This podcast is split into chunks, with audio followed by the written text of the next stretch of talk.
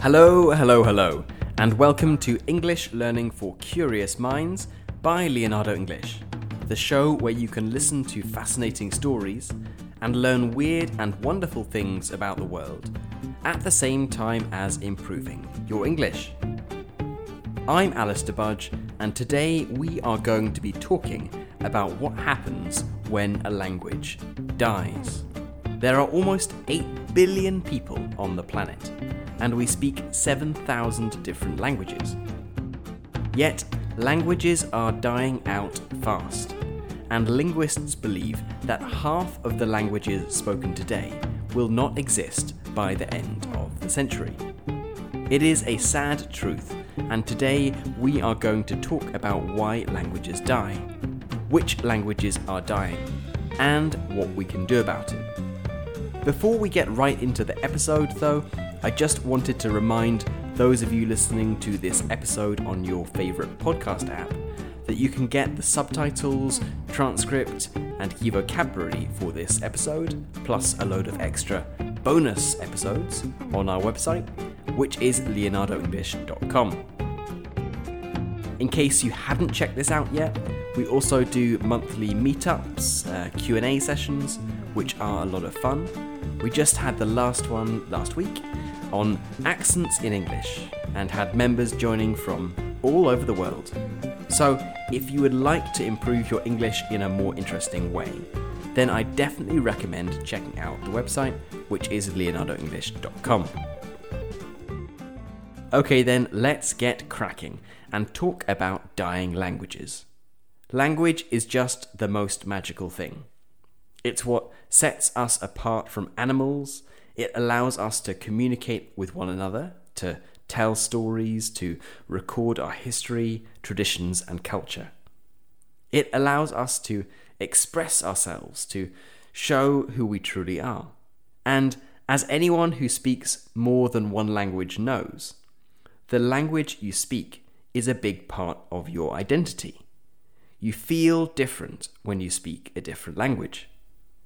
If English isn't your native language, which I guess if you are listening to this podcast, it probably isn't, then you feel different when you speak in English. Depending on your level and experience, how you feel might change. If you aren't that confident in English, then I imagine it can feel frustrating and limiting that you can't say the same things in English with the same fluency as you would be able to do in your native language. And even if you are amazingly fluent in English or even bilingual, the language you speak, for most people, makes you feel different. You behave slightly differently. You might use one language in one situation or to communicate with one group of people. No language perfectly translates from one to the other. So, the language we speak has huge importance over and above it just being a means of communication. So, what happens to people when they can't communicate in the language they want to? What happens to the cultures and countries when the original language of its people dies out? What happens then? This, as you may know, isn't just a theoretical question. In the past hundred years, the world has lost about one language every three months. So that's around 400 languages wiped away, disappeared. And as a population, we are moving away from having this huge variety of different languages to having a small selection of languages that are native to a large proportion of people and understandable to even more. Indeed, about two thirds of the world's population speaks just 12 languages out of the 7,000 or so different languages that exist in the world. So, almost 70% of the population speaks a total of less than 0.2% of the languages in the world. You can probably guess the most dominant languages. There's Mandarin, Spanish, English, Hindi, Bengali, Portuguese, Russian, Japanese, Western Punjabi, Marathi, Telugu, and Wu Chinese. these languages have come to dominate and endanger the other almost 700 languages. You might say, well, it's only natural. As more people speak a certain language, it's understandable that people want their children to speak that language, so they stop speaking their own language at home, and thus these other languages eventually die out as people choose not to use them. That may be true, but these dominant languages haven't only prospered because they have attracted people. There have also been large efforts to crush smaller languages, from doing things like outlawing, the forbidding the use of non core languages to actively persecuting speakers of different languages. There has been a lot of activity aimed specifically at killing off less popular languages. English, of course, is a prime example.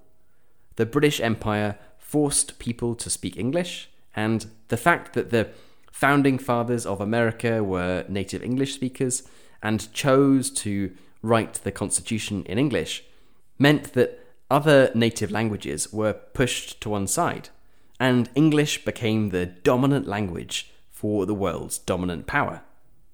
If it weren't for things like this, you probably wouldn't be learning English, as it would never have reached such a globally dominant position. But for centuries, the majority of people didn't care about languages dying out.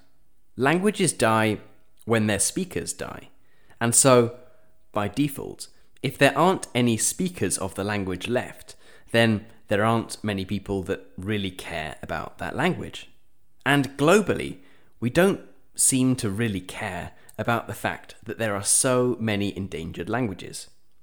To be precise, according to UNESCO, at least 43% of all languages spoken in the world are endangered. More than half have fewer than 10,000 speakers, a quarter have fewer than 1,000 speakers, and around 20 languages only have one speaker left. Now, there are five different categories of endangered languages, ranging from vulnerable, which means that most children can speak the language, but it's normally restricted to certain situations, normally just at home. And the final category is extinct, meaning there are no speakers left. And the sad thing is that for a lot of these languages that are dying out, when the last person dies, that's it. You can't just turn it back on again. As fewer and fewer people speak a language, it's hard to reverse the decline. Fewer children learn it, and the older people who do speak it won't live forever. So, purely from a sands of time point of view, this situation naturally means that the number of speakers reduces and tends to zero but also the fewer speakers of a language that do exist, the fewer opportunities those people have to speak that language. And as we all know, if you don't actually use a language, you start to speak less fluently in it, and you start to lose the language yourself. And if you are the only speaker of a language, and you don't have anyone left to practice with, well, then that language is quickly on the path to becoming extinct. There was a story a few years ago about a village in Mexico where there were only two speakers left of a language called Ayapaneco. So the only people that they could practice Ayapaneco with were each other. But they hated each other. They had had a disagreement and they weren't speaking. So great was the disdain and hatred that they held for one another, that they wouldn't even speak for the sake of practicing this almost extinct language. So the telecoms company, Vodafone, came along and helped them become friends again to save the language and teach a new generation this traditional language, Ayapaneco. What an amazing story, right? Unfortunately, it was too amazing to be true it was proved to be a completely made up story, a complete lie created to promote Vodafone. However, the situation it was talking about certainly does exist. When people don't have anyone to practice a language with, and if they haven't taught anyone else that language, then that language goes to the grave with the death of its last speaker. Unless there has been a conscious effort to protect it and to get a generation of new speakers speaking that language, then this is exactly what happens. And there have been some real success stories of languages that looked like they were moving towards becoming extinct, with the number of speakers decreasing every year, that have enjoyed a revival, a rebirth. In the UK, for instance, you will know that we speak English, and it is spoken by 98% of the population. But people also speak Scots, Welsh, Scots Gaelic, Irish, and Cornish.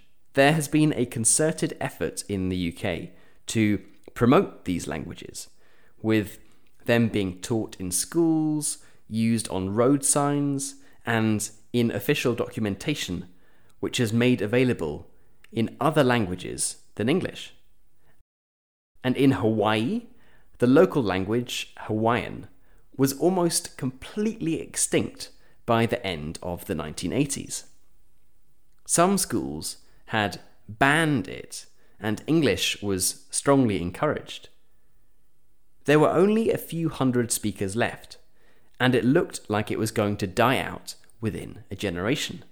However, a few good souls decided to do something about it. They opened schools and encouraged children to learn Hawaiian. There are now about 25,000 fluent Hawaiian speakers, which of course is nothing compared to the number of English speakers, but it is certainly enough to bring it out of the immediate danger zone.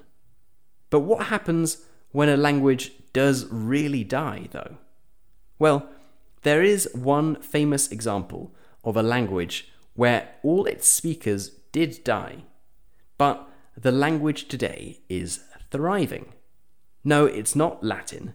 I don't think that people learning it in schools and speaking it in the Vatican City can be considered thriving.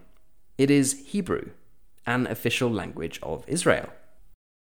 Hebrew hadn't been a spoken language for communication purposes since the 2nd century AD, but had been preserved in religious texts, and it had been spoken in prayers and religious services. But that was it people didn't speak it in their day to day lives.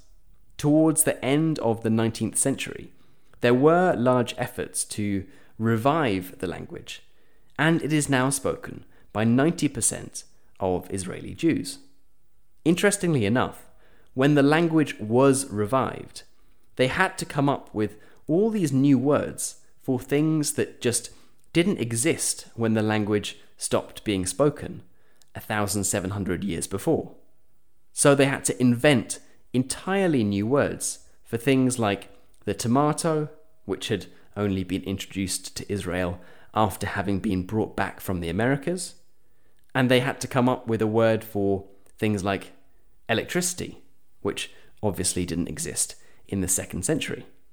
So, if there is enough will, for whatever reason, just because a language looks like it might die out, the process can be stopped and languages can flourish again. Now, we have a plethora of advantages that previous generations didn't have. It's very easy to record people speaking, so we can preserve how to speak a language. And the internet makes it easier than ever for people to connect with each other, for speakers of different languages to come together and practice it, or at least to help linguists understand how to preserve those languages. However, despite all of these advantages, people need to want to do it. Without the people that want to preserve the language for future generations, there will be no preserving it. The majority of the endangered languages are oral languages. They often don't have written forms, which makes preserving them even harder. If every English speaker on the planet died tomorrow, someone could relatively easily figure out how to speak English because there is so much written in English. But if nothing is written, then the language dies with its last speaker. And this isn't a rare occurrence. Only around a third of all world languages have written systems, a way of actually writing the language down. You might be thinking, so what? Languages dying out is just a natural part of the life cycle of the world. Instead of spending money encouraging people to speak them, why don't we invest in schools, hospitals, or teaching people a more useful language like English or Spanish or Mandarin? It also begs the question why should we actually preserve anything? From ancient buildings to sculptures to wildlife to animals, should we interfere with the natural flow of things? If you are approaching the subject from a purely utilitarian point of view, saying that we should only seek to preserve things that have an immediate use for mankind, then you probably don't think it's worth battling to preserve a dying language. But then you shouldn't see any reason to protect a beautiful fresco or to stop the pandas from dying out. Languages give us just the most amazing insight into how people, cultures, and society develops. The words and expressions that exist in a language tell us about its people. People need words to convey meaning. The words in a language tell us what people need to say. There's the quote that you've probably heard a thousand times that Eskimos have 50 different words for different types of snow. But this kind of idea applies to almost every language. In your language, I'm sure there are words and expressions that don't have an exact equivalent in English. For example, in a situation where in English you would say, How are you? In Mandarin, you would say, Have you eaten yet? And in Cherokee, a Native American language, there is no word for goodbye, only I'll see you again. These might be small differences, but they tell us a huge amount about the culture and the people that use the language. And when the language dies out, and without any real written or recorded evidence of how to use it, so dies an important part of our knowledge of the people that spoke it. And I, for one, think we should do everything we can to avoid that. Okay, then, that is it for this episode on endangered languages. It is a hugely interesting topic, and although English may be a useful language, and there are many excellent reasons to learn it, it is just one of nearly 7,000 languages that are spoken around the world. A world where we all speak one of a handful of languages is a less rich, less diverse one. But unless there is a conscious effort to protect and encourage the speaking of these endangered languages, then that is the direction that we are heading in. As always, I would love to know what you thought of this episode, especially if you speak an endangered language. But even if you don't, you can email hi, hi, at leonardoenglish.com. And on the subject of dying languages, watch out for our next members only episode, which is going to be on Esperanto, a language that is certainly not dead, but was born artificially, I guess. That will be released exclusively on the website on Tuesday, so keep a lookout for that one. And as a final reminder, if you are looking for all of the bonus episodes, plus subtitles, transcripts, and key vocabulary, then the place to go to is leonardoenglish.com. You've been listening to English Learning for Curious Minds by Leonardo English. I'm Alistair Budge, you stay safe, and I'll catch you in the next episode.